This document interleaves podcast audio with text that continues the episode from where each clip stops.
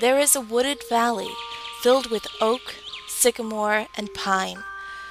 The ferns and fallen leaves cover the ground as frost embraces all in the area. A small stream caresses the curves of the valley. If followed, it joins a river, and on the way down to the constant rush of water, the remnants of a flood remains. An older pine is ravaged. The roots are pulled from the earth, and the split trunk and branches rest just behind its stump. At first it seems nothing more than an old fallen tree, but as the sun sets, whispers begin to rise from the shadows. The fireflies begin to collect and hover around the branches and alcoves created by the water's will to make nature into a theater. Gather round, ye pixie folk, A little man's voice calls. ye beasts and feather friends in the trees. Come join us for a time.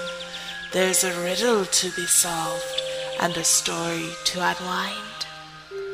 So birds and chipmunks, squirrels and insects make their way to the open air theater. Even the guardian pixies come forth into view and take rest as the moon begins to rise. From behind the raised bark of the tree stump, little lights begin to appear, and to applause or boos, they play their parts and tell their nighttime tales. But for us, the light is dizzying, and the night is our time for rest.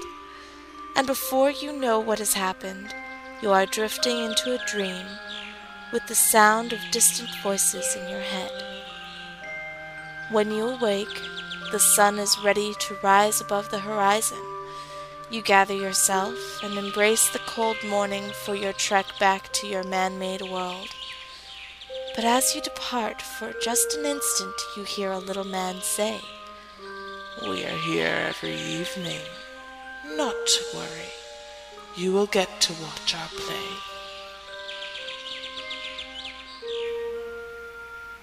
The Pixy Play was written, voiced, and produced by Laura Frechette. Music provided by Kevin MacLeod at Incompetech.com. This has been a Gypsy Audio production. Thank you for listening.